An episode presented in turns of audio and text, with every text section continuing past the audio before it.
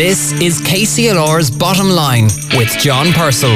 Brought to you with thanks to O'Neill Foley Accountants, the Southeast's largest independent accountancy practice. www.onf.ie. Hello, good morning, and welcome to The Bottom Line, the programme for and about business on KCLR. I'm John Purcell with you this morning until 10 o'clock. It's a lovely, bright Saturday morning if you haven't pulled the curtains back right across Carlow and Kilkenny. And well done to the hundreds and thousands of people across the two counties who got up this morning as dawn broke to mark this very different darkness into light. Kept physically apart due to the essential fight against the virus, they still showed their support, and there's lots of great photos this morning online of people all across Carlow and Kilkenny showing solidarity and support for this very important cause and issue in our society. And a quick mention for Tony Clear and his band Loose Change, who are doing a gig online tonight on Facebook between 8 and 9 to raise funds for Pieta House. AIB locally have generously agreed to match every euro raised. You'll find details on Tony Clear's Facebook page. But first, to business, we've got a packed show this morning. Accountant Alan Seery will be joining us to go through the various measures introduced by the government to support business during this time of crisis. We'll be asking where to now for tourism and hospitality in Carlow and Kilkenny, one of our biggest industries. Roisin Gilroy of St. Canice's Credit Union will be talking to us about what this local financial institution is going to do to help kickstart the recovery. And Deirdre Martin of KBC will give us an update on what Network Kilkenny have been up to. We'll be telling you about a great initiative that Gas Networks Ireland are running with KCLR all next week. And We'll be hearing how COVID 19 has led to rapid expansion for Ireland's first and only virtual bra fitting service, which is based in Kilkenny. All that between now and 10 o'clock. But I'm delighted to be joined on the line by Eamon Quinn, who's the business editor at the Irish Examiner. Good morning, Eamon. Good morning, John. Yeah, now you have a very interesting article about the wage subsidy scheme in the Irish Examiner today. Uh, we'll get to that in a minute, but it's been an extraordinary week again with quite boggling figures, forecasts, and economic data re- released. Gosh, extraordinary indeed. Um, the, there was three big economic items out this week, out the past week, and they're giving an insight into the first of all the, the, the huge toll this is taking on unemployment across every every household in the land, and also it's also given insight into the strains for the government finances. The, the, those big three were the yesterday, the uh, CSO update on uh, almost weekly update now on the the unemployment figures, and basically they're showing this it's it's crept up even higher to to almost uh, one and a quarter million people now are um, are availing of some sort of um, government payment to make, the, make ends meet. The other, the early on the week, we had the exchequer returns, which showed that in one month alone, in April, there was a 7.5 billion uh, deficit, exchequer deficit, and and then there was midweek the European Commission and right across Europe their forecast, including Ireland, on unemployment and uh, and the economic hit that is that that the pandemic is uh, is striking uh, the huge hit that, that's happening across Ireland and the rest of Europe. Yeah, and that's just Ireland. Those figures you're talking about, and mind-boggling around the world as well. But the private sector is really being hugely hit, and and, and the level of that nearly is hidden in some of the data almost. It really is. I mean, the, even that headline figure about 28% unemployment rate uh, of the labour force being unemployed, in effect, it's it's much much higher than that because um, the it's about 58% of the of the, about the 1.9 million in the private sector. The labour force in the private sector, you take out the obviously the public sector, the is about 1.9 million people work in for private employers. 58% of, of those 1.9 million are receiving uh, some form of payment, be it the pandemic unemployment, uh, you know, the three, the famous 350 euros a week. They are getting the wage subsidy. There's 425,000 uh, people getting some form of wage, wage subsidy, and almost 217,000 who are on the official unemployment count, and that is up in well, where, where, where are we now? That's up. It's hard to take count of this Yeah. actually because rapidly so so changed. The end of February there was about 110,000. That's more than doubled on the official unemployment count alone, and we all know that the unfortunately that uh, quite a few people on of 602,000 um, in vulnerable areas of private sector areas of the economy, uh, you know, gosh, help us all.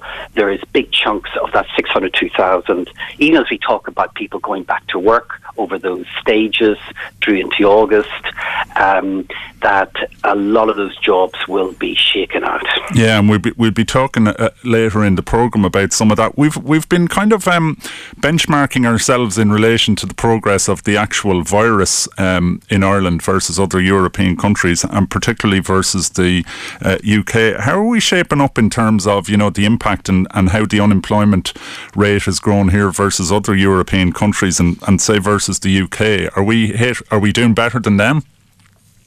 I thought that was a fascinating um, from the two things that came out from the from the, the there was previous reports uh, from the IMF a few weeks ago, but uh, the the European Commission one out, uh, out a few days ago this week. Uh, I thought it was quite fascinating. Uh, uh, is basically what was m- most overlooked in those figures was the um, you know we talk about hits to GDP, you know about seven percent hit to the, to the Irish economy and ten percent, and we all know that it's very difficult to to basically make head or tail of what those figures really mean. And what, what we should be looking at is the unemployment figures, and there you see the European Commission figures.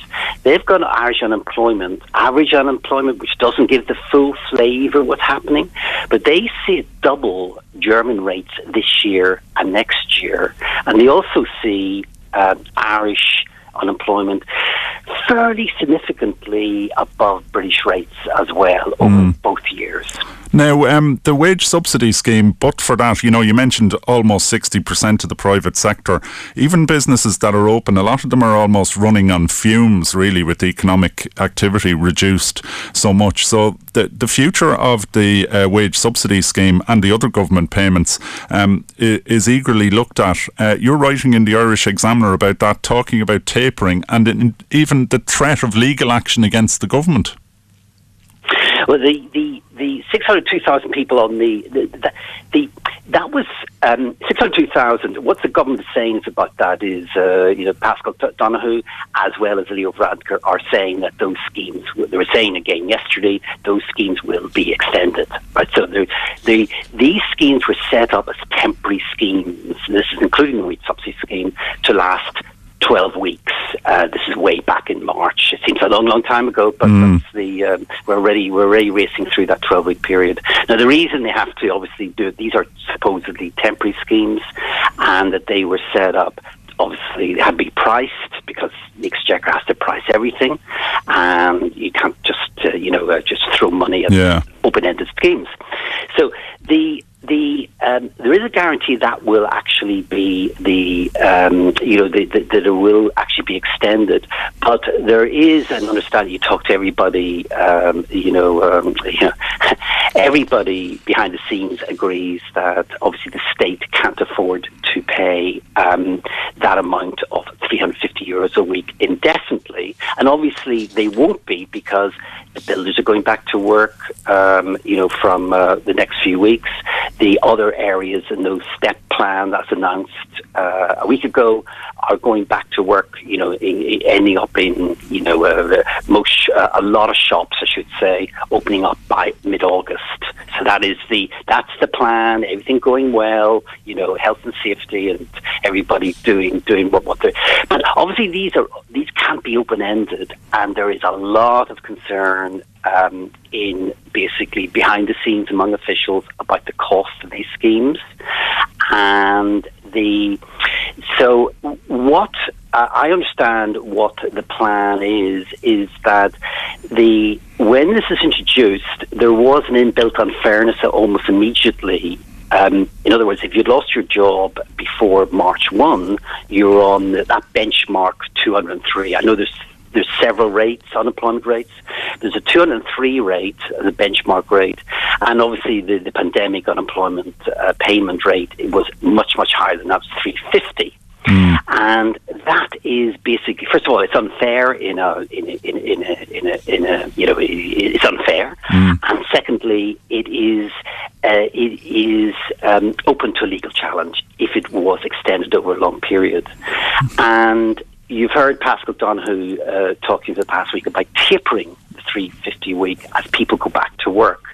And what people who are in these meetings, uh, in particular, um, the head of the uh, trade union backed think tank uh, NERI, that's Tom McDonnell, he's saying that what the plan is, his understanding is that from these officials, that they will they will basically um, the 350 will be reduced gradually over several months, but also at the same time, the 203 euro payment will rise as some sort of compromise to stop a potential legal challenge to, oh. to, to, to arising fascinating stuff. Eamon, unfortunately, we've got to leave it there. We could talk on, but if you'd like to hear more about that, you can read about it in the Irish Examiner. That's Eamon Quinn, who's the business editor at the Irish Examiner. Thanks for joining us this morning, Eamon. Now, just to tell you about something that we've got coming up next week on KCLR, tune in to KCLR Lunch as John Keane teams up with Gas Networks Ireland to help you save your energy for what really matters, and that's something that we're all into these days Together, they want to reward our everyday heroes and support our local hospitality industry while they're doing that. All you have to do is nominate your everyday hero, whether they're on the front line, a family member, a neighbour, or someone indeed from a local business who's made a difference. Then just WhatsApp a message to John on 083 306 9696 from Monday onwards. And each day, John will pick out the best and most deserving hero. And to say thank you, we in KCLR, along with Gas Networks Ireland, will be uh, rewarding some of those heroes with vouchers for some of the best restaurants that Carlow and Kilkenny have to offer, and hopefully they will be uh, opening their doors uh, in the coming weeks and months. That's next week on KCLR Live with, or sorry, KCLR Lunch with thanks to Gas Network Ireland, who are all coming together by staying apart. Now, speaking of the food business, some businesses in Carlow to mention, we mentioned some in Kilkenny last week. Brooks in Tullow Street in Carlow are operating a food to go menu between Thursday and Sunday. Cafe, Cafe 500 in Kennedy Street are open for collection and deliveries, and Mimosa Bar in the centre of Carlow are doing tapas to go and they're open for takeaway collection only, and you can order online between Wednesday and Sunday, and they're open between 5 and 9. We're going to take a short break, and we'll be back. The bottom line on KCLR with John Purcell. Brought to you with thanks to O'Neill Foley Accountants, the Southeast's largest independent accountancy practice. www.onf.ie. KCLR. Local at heart. Local at heart. You're listening to Casey Lords just after 21 minutes past nine. John Purcell with you on the bottom line until 10 o'clock. Joining me on the line is Alan Seery, accountant with O'Neill Foley. Alan was on with us a couple of weeks ago uh, talking about the wage subsidy scheme, and we heard about it uh, there um, earlier on when we were talking to Eamon Quinn. Alan, good morning to you. Good morning, John. How are you? Good, thanks. Can you bring us up to date on uh, the various measures introduced by Revenue? Just a couple of other ones, uh, as well as the wage subsidy scheme. The warehousing of revenue debt doesn't sound entirely cool, but it's uh, it's something that's very important.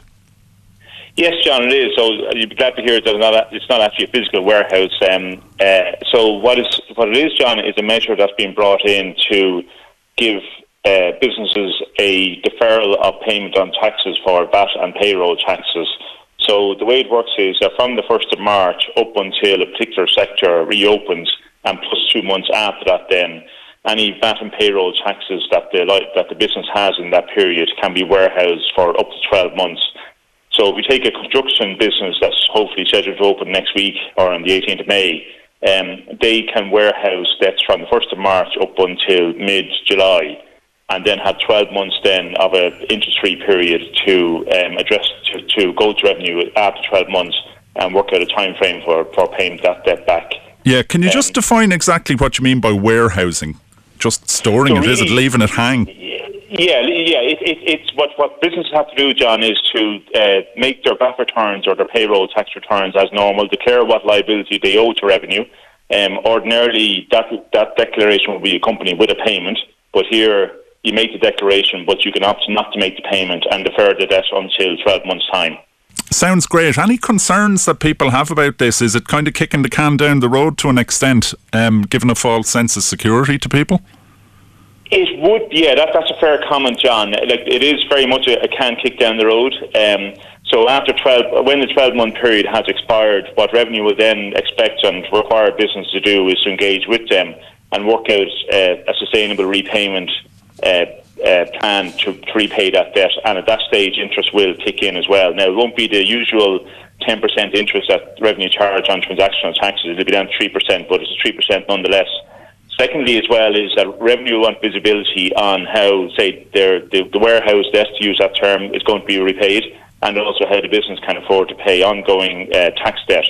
If a business has, say, other um, creditor or financial obligations as well, those creditors and financial institutions will require their debts to be repaid as well. So there will be a, a holistic approach required um, at that stage to, to work out uh, a business plan or repayment model to pay back the debt. And you know, say for, for a company who's relying on bank support, the bank simply will require confirmation that the, the taxes are up to date or that there's a payment plan in place there now for the uh, tax will be repaid.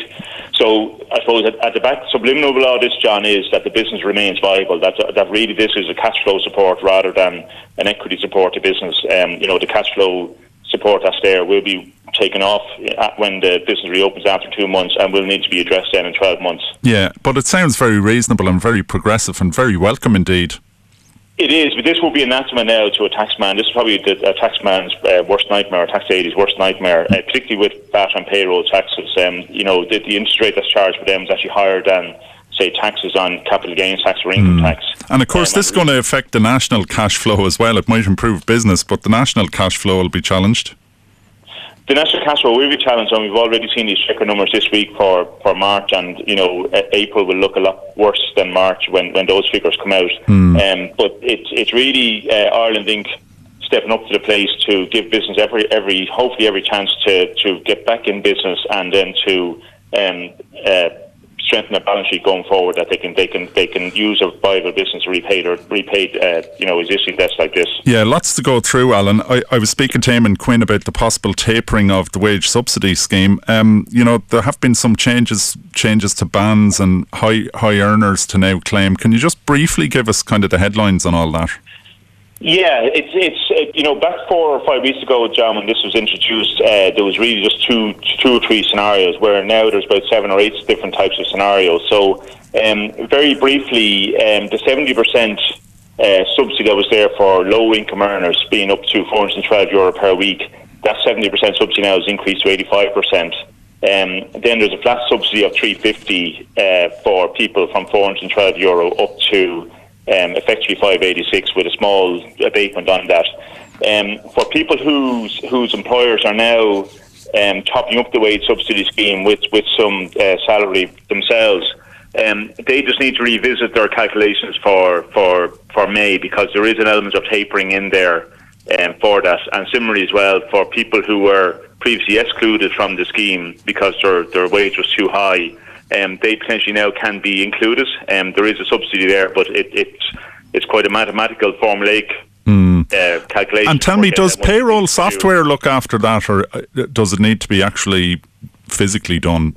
By, uh, uh, well, I suppose two things. And that payroll software um, has been uh, updated by some of the software providers, but more importantly, um, revenue now from this month will actually provide information to employers on what the actual wage subsidy is for uh, each each employee. Mm. Um, so that's a welcome development. So it should be it should be easier this month to, to align um, uh, what the wage subsidy it should be for each employee. You know, for per employer's calculations and also per revenues calculations, where it will become a bit fuzzy for employers, and this is where they probably need to do the calculations in advance rather than you know at the last minute. Is where they're they're paying a top up on top of the wage subsidy. Um, uh, they just need to know they need to work out what, what actually that top up is uh, is costing in terms of what's not being supported by the wage subsidy. Yeah, now um, banks, Alan, talk to us about that. Uh, the Minister for Finance has been in discussions with them. Like uh, people with mortgages are one thing, but what about businesses um, looking for deferrals uh, uh and so on?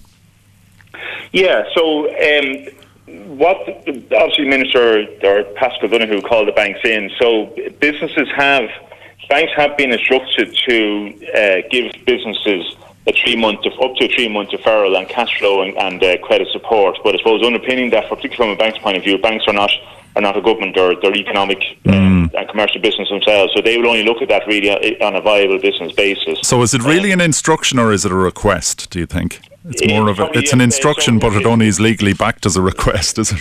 Yeah, yeah. Uh, I, I, suppose it, it's it's uh, it's probably back to an expression I once heard, John, which is I'm not, I'm not telling you, I'm only asking you for this, I'm not telling you for this, but mm. it's um, uh, uh, you know you, you, probably know that they, the, the minister has other armory available to him. So, but fundamentally, and, business, and banks have come out on this and said, listen, that yeah, we will do we will do this, but we're only going to do it for viable business. So that's that's why business need to have a coherent business plan in place, you know, that, that addresses how they're going to come out of this and the risks and that are that are there underpinning their assumptions. You know. Yeah.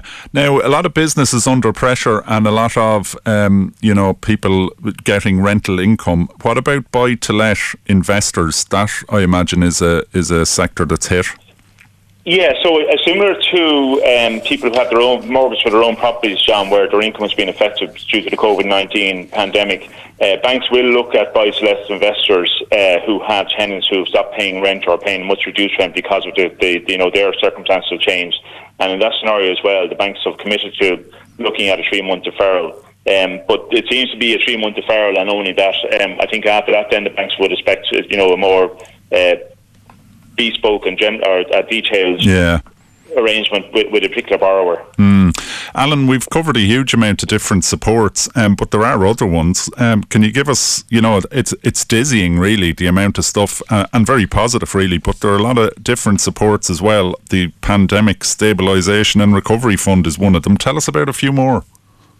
Yeah, so Enterprise Ireland have, you know, in addition to their ongoing uh, grants and uh, equity support, Enterprise Ireland, for example, John, have int- introduced a sustaining enterprise fund. Um, so that is a fund that's being created uh, um, for businesses that are in the manufacturing or what's called internationally traded services sector. So that would you know include things like tourism businesses, and that support up to eight hundred thousand euro wow. of support available. Uh, it does come with a four percent annual fee, so it's, it's, it's not entirely cheap money and a five year term. But that that's the support there. And in addition to that, Enterprise Ireland are also giving similar to what the local enterprise board are giving. Uh, um, vouchers for uh, financial advice of up to 5,000 euro. So that'd be welcome for a lot of business who are in that space. Yeah. Um, between Alan, you know, businesses are slowly starting to come back. There's a lot of regulations coming down the line, and rightfully so, in terms of ensuring safe working. It, it, I'd say it's probably the toughest time ever to run a business. What do you think are the main challenges out there?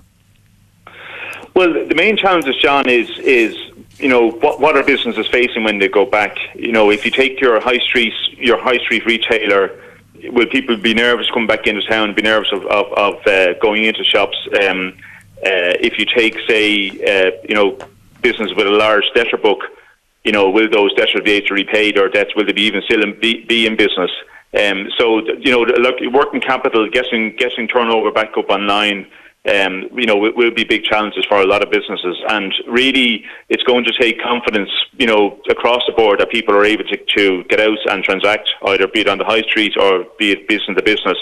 Um, but ultimately, you know, a lot of businesses are driven by consumer demand, and it's consumers staying at home or is not spending because their income has collapsed. You know that that will feed back into into uh, the business business environment as regards to our ability to to get up get, get back off the feet or back off the ground rather. Alan, uh, thank you very much for that. That's Alan Seery from O'Neill Foley Accountants. Lots to talk about. And Alan, we'll have you back on because your advice is extremely uh, to the point and uh, very well received, I know, from a range of businesses after the last time you were on. That was Alan Seery from O'Neill Foley uh, in Kilkenny telling us about some of the measures and some of the issues that businesses need to be looking at during this COVID uh, pandemic uh, national emergency. Now, Network Ireland is a not for profit national organisation organisation for women in business, and they have a very active branch in Kilkenny. Uh, we're using the wonders of technology, and Deirdre Martin, who's the president of the Kilkenny branch, sent us this update. Good morning, John.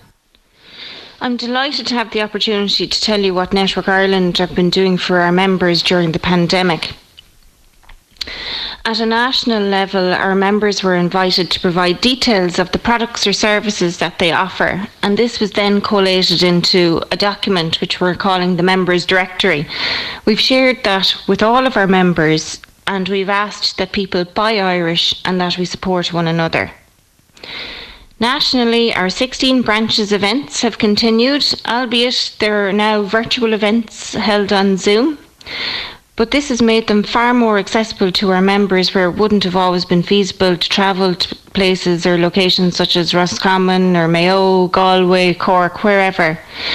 There's so many events happening that nationally we've now started to collate these into one location and they're shared on our social media pages weekly. Our national awards have been pushed out due to the pandemic, with the closing date now set for 31st of July to give people who who may have had to close their doors to their businesses an opportunity to reopen and, and get back going again.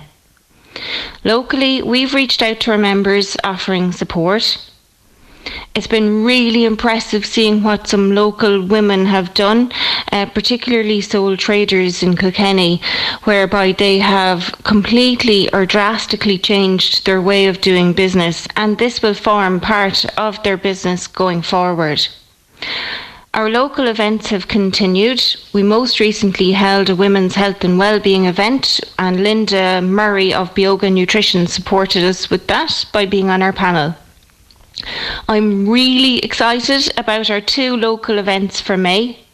Sandra Hennessy of B Dynamic, who does a lot of work with our local enterprise office, is doing a session on social media, Top 10 Tips for Your Business, on May 14th. And on May 28th, we're hosting an event about leadership, which will cover topics such as resilience, growth mindset, and imposter syndrome.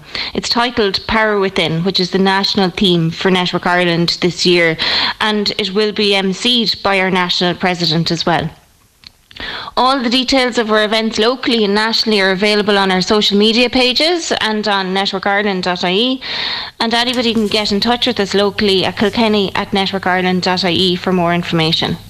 Thanks very much. That's Deirdre Martin there, who's uh, the Network Ireland Kilkenny branch president, keeping us up to date. And if your organisation um, or business indeed would like to uh, send us a message like that, keep our listeners up to date with what you're at, just send us an email at the bottom line at kclr96fm.com. Lots to go on the bottom line. John Purcell, it's just 25 minutes to 10 o'clock. Uh, don't go away. The bottom line on KCLR with John Purcell. Brought to you with thanks to O'Neill Foley Accountants, now offering a complete life and pensions advisory service to business. www.onf.ie. Local at heart. Local at heart, indeed. And um, at the heart of the economy locally is the hospitality industry, wherein Kilkenny uh, a huge amount of people are employed. With me on the line is the chairman of Kilkenny Tourism and indeed the vice president of Kilkenny Chamber, Colin Ahern. Good morning, Colin. Put the importance of the hospitality sector in Kilkenny in context for us. Good morning, John. Thank you. Um, yeah, look, it, it, it's vitally important. Nationally, um, I mean, nationally, it supported, well, up until March, it supported um, 260,000 jobs and, and, and, and one in every 10 job in Ireland. And in Kilkenny, it, it's absolutely no difference. Uh, no, no, no different. Um, you know, uh, up until March, it supported over 6,000 jobs in Kilkenny um, and um, generated over 160 million to the local economy. So um, it's by no means a small industry, um, and probably um, as as with a lot of emergencies, as with most emergencies that we've seen over the last uh, last two or three decades, it's generally one of the first industries to be hit, um, and but also. Uh, thankfully, one of the first industries to come out of it. I don't think that's going to be the case this time, though. Yeah, it's unprecedented because all of the necessary social distancing and so on is nearly uh, incompatible with uh, hospitality industry as we know it, and it's hugely important in Kilkenny and Carlow and all over the sunny southeast. Dare I say, and we've had loads of sun, but we've no tourists. Um, how are you going to bounce back from this, or can you bounce back from this? We certainly can bounce back from it, but it's going to be really, really challenging. I mean, I listened to your previous speaker, Alan, talk about uh, the, supports and the warehousing of, of, of certain debts and, and, and, and revenue um, costs. And I suppose the, the, the, biggest challenge is that we've been told, we've been given a roadmap by the government of when we can open certain uh, aspects of our of our businesses. And restaurants and cafes can, can open their doors on the 29th of June, and hotels on the 20th of July, and bars on the, on the 10th of August. But the problems really only start then because social distancing will mean that the bars and restaurants will, will, will be operating really at less than 50% capacity, even even if they are busy. Um, and so all the all the charges that that that we the standing charges that we pay monthly, weekly, annually in terms of commercial rates and, and energy and all those sort of things, um, they they they become live again. So the, the, the sort of the sort of waivers we've been seeing, um, for example, in commercial rates, it was announced recently that there would be a three month waiver with that regard. But I mean that's really only the least that you would expect. I mean generally hospitality businesses have been closed for three months, so you wouldn't be expecting to be paying commercial rates whilst whilst you're closed. There's there's a lot more needed and a lot more, more being called for in terms of in terms of VAT, um, in terms of in terms of grants. So there's there's there's an awful lot more needed we heard on our news about how uh, you know there's talk about people coming into Ireland, uh, you know, needing to isolate themselves for two weeks after arriving in at airports and etc. That's incompatible with foreign tourism. Really, uh, very few people are going to isolate themselves for two weeks in a country and then go on holidays for two weeks. Like w- we can look forward to virtually no foreign visitors for the foreseeable. Is that just going to make it even harder and harder? Kilkenny is a big international tourist spot.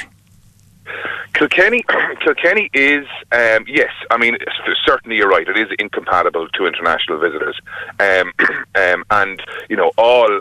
I mean, we're forecasting that all international visitors in in my business in the Ormond Hotel, we're not going to see any this year, and potentially a huge reduction in them next year.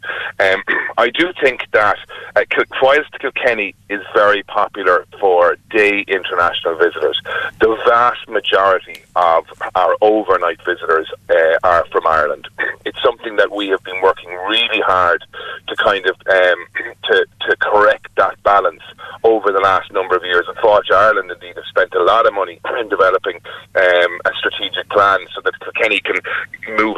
At the moment, we're uh, about seventy percent of our visitors, our overnight visitors to, to Kilkenny, are coming from Ireland and it's something that Fáilte Ireland have been working really hard on, you know, get, getting more international overnight visitors. But I suppose the upside of that now is that on, in, in, the economies and the tourism economies that are beginning to uh, beginning to recover and show the green shoots. What's driving that recovery is domestic Irish leisure um, tourism, and thankfully Kilkenny is very well placed to to uh, to, to to take that sort of business, uh, and for the hotels and the accommodation providers in particular. But like I said, you know, the new full is is is 40, 40 45 percent capacity, and unfortunately that's not going to pay uh, to pay all our bills for the next 24, 36 months.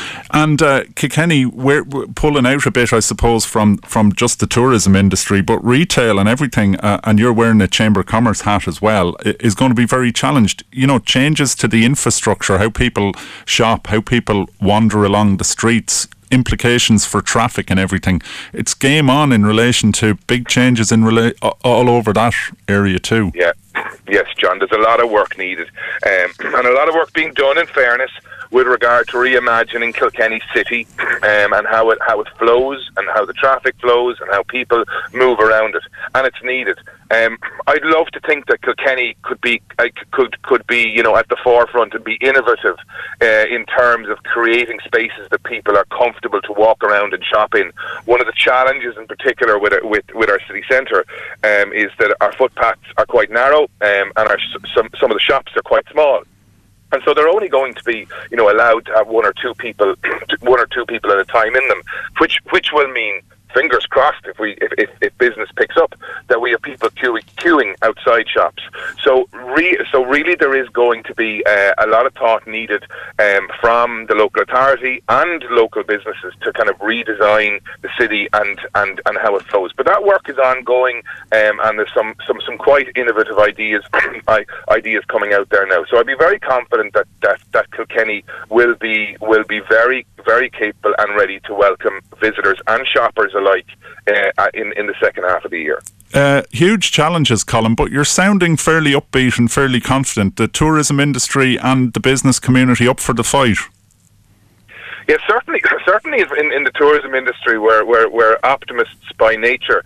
Um, so, I mean, it's something that we really, we, we, we're, we're, we're all really focused on. It's, it, it was a great relief to kind of get an idea in our heads of, of an opening date because we can now start we can now start making plans. We need a lot more details from government um, to help us create those plans, but we can now start making plans. And, and certainly from a wider Kilkenny point of view, the the, the, the same thing goes.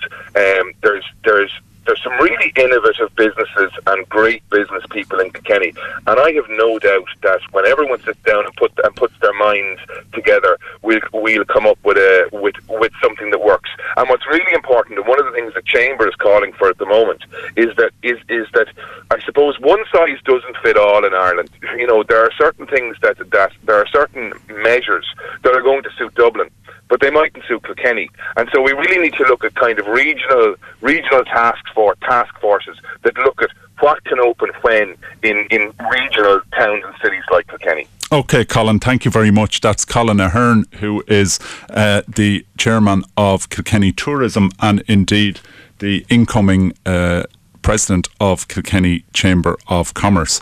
Now, joining me on the line is uh, another person from another prominent Kilkenny business, Roisin Gilroy, who's head of marketing and business development with St. Canice's Credit Union. Roisin, great news during the week for uh, credit unions in general, and credit unions very important across Carlow and Kilkenny. Trust levels in uh, credit unions off the scale. Yes. Um, good morning, John. We are delighted to have another accolade um, under our belt with the RepTrak number one. And good news 11th. story. Yeah, it's a great news story. I mean, it's all about trust, respect, and admiration, and a hundred different organisations are measured, the top organisations in the country, and RepTrak did this survey between January and March and surveyed 7,000 people. So to come out on top with a score of 83.7, we're pretty chuffed having had the CXI award yeah. already for customer experience. So yeah, we're delighted. Yeah, now as well as providing a huge uh, service to people all across uh, your common bond, as the as they call it in the credit union yeah. movement, uh, St Canice's uh, credit union is a, is a big business itself and have a lot of, of employees. You've had to change and adapt as much as everybody else. Tell us about that and how it's accelerated change. Well, I suppose primarily the safety of our members and our staff came to the forefront with social distancing. So we had to put certain measures in place in the branches, and we transferred an awful lot of our focus away from face to face and encouraged people to go online um, and to go on the phone. So we expanded our member service centre and got extra licenses for phones. And people that would have been on the front line moved to back office in all the branch networks and were able to take calls and talk to people over the phone. And our phone lines uh, you know, the volume increased exponentially. And then from an online perspective, we had a huge uptake. I'd say about 1,500 people switched suddenly to doing their business online because they can now. Mm. And um, a lot of the technology that was coming down the line was fast tracked. So you used to be able to get your PIN by post when you were getting your online account, and that switched to getting it by text. So everything was happening much faster. Now, obviously, everything was tested and everything, but it just means that people didn't have to come into the branch. They didn't have to risk their health and also the health of our staff. Yeah, so change accelerated. We were talking to Colin Ahern about getting the show back on the road, and you guys are, are developing new products to kind of kick-start the economy because we're going to need to come out of the blocks quickly when people do start emerging, yeah. getting business going and getting credit going. What have you got? You have something called Quick uh, I think it's called Kickstart. Kickstart. So this will be available to members um, from the 18th of May. So as soon as everything starts to slowly get back and restart in the country, we have a product that's going to help people. People have been sitting at home, no one's been borrowing. Our loan book has been hit severely. So we want to not only have the experience that people want and the trust that people want from a citizenship perspective, but also to have a product. So our loan um, rate is going to go to 4.9%. So any loans over 2,000 euro between now and the 31st of August is at an incredible value rate of 4.9%, which we've never done before. And it is to kickstart the local economy, it's to kickstart our lending and to kickstart all those plans and purchases that people have put on hold while we've been in lockdown. I mean, I know myself, I wish I had an extra room here. A couple of people wish they had an extra shower room for the for the kids and the teenagers. So there's a lot of projects that people have been looking around their homes while they've been sitting in them and saying, you know, if only I could and this can make it a reality because money will never have been so cheap. Yeah, Roisin, um, yeah, I know you're coming out with a business product. We talked off air about it a couple of weeks uh, down the line, I think. But, Yeah. but uh, uh, you know, sole traders and and uh, people like that can avail of that kickstart. Yeah, so I mean, if you're a sole trader, you're a man with a van and you need a new van, you can get your new van at the 4.9% rate. Yeah. Um, so there's a, a lot of opportunities for sole traders with this product. Yeah, interesting times. Um, the St. Canice's i- is a community organisation at its heart. Um, it's responding flexibly. Um, how how's the mood down there? I mean, it's great. They're just fantastic. I've been working from home and we've done everything that we can in terms of business and finance to help people, temporary loan arrangements if people are experiencing financial difficulties. We've altered our operating system to be more online, less in the, but the staff down there have been doing, I don't know if you've seen them, a weekly TikTok and dancing and just keeping their spirits up. They actually one day baked loads of cakes and brought them to other essential and frontline workers. So it's just a phenomenal um, culture, work culture within the organisation, which is led from the top, and that's one of the key aspects of St. Canice's Credit Union is is the work culture. I've worked globally and nationally, and I've never come across an organisation which puts their customer at the heart of it. I've been involved in major projects with million dollar budgets to try and put the customer first. Well, But actually it's it's it's it's ince- um, in The great. credit union movement. Yeah, well, fantastic. Well done, Roisin. Uh, that's Roisin Gilroy from St. Canice's Kilkenny Credit Union, and thanks for her uh, joining us to tell us about their uh, recognition uh, during the week, indeed, for all credit unions. Uh, now, coming up, we'll be talking to um, a business which has had quite a ra- remarkable transformation in how they're uh, interacting with their customers. A very interesting story. Don't go away. The bottom line on KCLR with John Purcell. Brought to you with thanks to O'Neill Foley Accountants, offering a broad range of business and advisory services to businesses large and small across the southeast. You're welcome back. I pressed the wrong button there. That's the intentional mistake for the week out of the way. John Purcell with you on the bottom line on KCLR with you until 10 o'clock. Now, joining me on the line is a lady from a Kilkenny based business called Belle Femme Lingerie Boutique. I think it's going for about 10 years, um, but impacted uh, just as much, probably even more than many businesses by the coronavirus lockdown. Bridget Carney, welcome to the bottom line. Thank you, John, and good morning. Yeah, just tell us about your business pre uh, the lockdown, really, uh, and how you'd built it up over the previous 10 years, I think. Yeah, so like you said, the business is 10 years old, and um, we have had customers come in to get fitted for their bra um, fr- from all over the country. Um, I trained, I suppose what makes the business so unique is that I trained by the best in this industry in the UK, and I fit without the use of the measuring tape. And so, for that reason, people are, you know, they, they come for to us to to experience and to understand actually the most the, the importance of getting that proper fitted bra. Yeah, and it's a very intimate business without being kind of funny, but it is the most kind of inner inner under underwear for you know, and it's a very personal business, and it's a very like uh, tactile business, I suppose, when you're fitting people usually. Yes, it is. Yeah, absolutely. You've always had the ability to do it virtually, so to speak, but but Yeah. it, it's been a one to one business. Yes, no, it, it is a one-to-one business, and we built it as, as a one-to-one business to be able to give that service because you know buying a bra is is like as you said, it's a very personal thing, and it, it, was so important to me to be able to offer that um, that to say that it's nice and comfortable that you come in and that you are relaxed and you know that you are enjoying the experience of getting fitted for that proper fitted bra because a lot of people don't, um, and that is where the the facility of that virtual fitting that we have been doing for the last ten years has come about because a lot of people you know might not be able to get to my shop or they just didn't want to come in and get that fit, that fitting, um, and so we had um, offered that virtual fitting, and, and a lot of people had taken up on it. Yeah, um, but tell us how what what happened then when Leo announced that the country's closing yeah. down and you were going to have to shut your doors.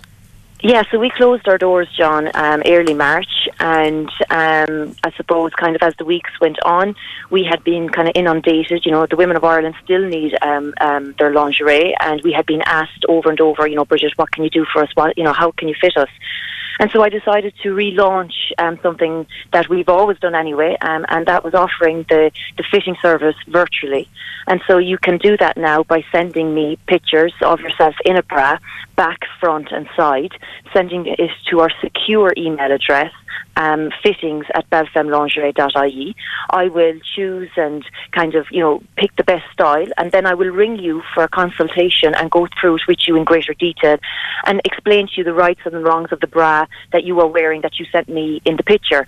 And um, we'll have a full consultation about it, and then I will send the bra out to you. And then when you receive the bra, you will then again um, take the pictures and send them to me again at that email address and um, I will ring you and give you the basically the thumbs up to say it's perfect on you, or that it might need to come back again, and we'll send you out another one. But at the moment, we seem to be getting them all on the first fitting, and uh, we've a lot of happy customers out there at the moment. That's quite a, a, transformation of your business, and how's it actually going? You, you told me that you were doing about three or four days a week before, but now it's the only way you're actually interacting with your customers. Yes, it's the yeah, exactly. It is the only way, and um, and thankfully it, it is going well for me. Um, we're very busy at the moment. We, you know, we're where I'm a bit. I'm I have a bit of a backlog, so I'm about two three days behind. Um, but um, I'm getting there, and uh, yeah, it's fantastic. It, it's worked, and people are trusting. They know the business. They know the name of the business. They know what I'm like. They know what, the way I fit, um, and um, I'm able to still give that one to one um, and explain the rights and wrongs and to make people feel comfortable. And the best th- thing about this is, John, you know, you can try this bra on in the comfort of your own home and you can communicate with me and knowing that, you know, it is just you and me. And it's fantastic and people are loving it. And, and thankfully, it, is, it has worked for us. And it's likely that you're going to be pretty slow in opening the door, given the fact that, like hairdressers or dentists or whatever, it's a, it's a kind of a tactile business you know, in reality. Um, so if people want to contact you, what should they do? Just repeat the email again. Yes, so you can contact us at fittings at belfemlingerie.ie. That's the email address. Or just go to the website www.belfemlingerie.ie and you'll see the details of the virtual fitting and you can contact us through that. And security guaranteed and all that because it's a very Absolutely. personal thing. Absolutely. And once we're finished and we know that you're happy with the bra, all the images and all the emails will be deleted. And uh, yes, absolutely, the security of it is very high. Okay, Bridget, thanks very much. That's Bridget Kearney from Belle Femme Lingerie telling us about how she's transformed her business over the last number of weeks in relation to the COVID crisis. That's all we've got time for on the bottom line. Thanks to all our guests this morning Eamon Quinn, Alan Seery, Colin Ahern, Deirdre Martin, Roisin Gilroy. Thanks to Deirdre Drummy, who produced. We'll be back next week bringing you lots of news, views, and information about business and the economy in these extraordinary times. Until then, wherever you are, whatever you're doing, don't forget, remember, stay at home, keep your distance, and wash your hands. Have a good week and enjoy the weekend.